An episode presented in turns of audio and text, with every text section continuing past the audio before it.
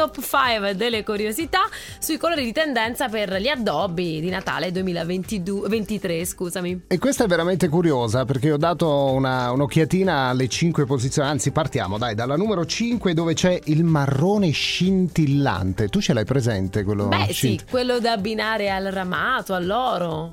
Proprio Anzi, quello. eh, certo, infatti è quello che dicevo anche io, come no? Io sempre marrone scintillante, to- ma anche a Pasqua, sai? Immagino, no, vabbè, sta bene anche con l'uovo di Pasqua.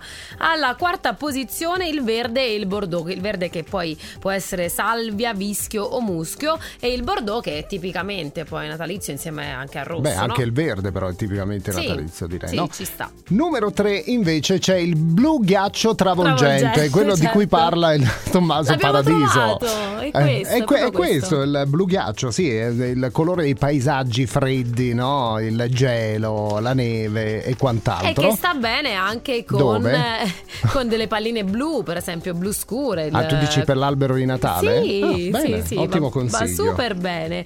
Poi alla seconda posizione il lilla, che va bene per chi vuole creare degli alberelli con il rosa, con il bianco, i colori delicati, come piacciono a me.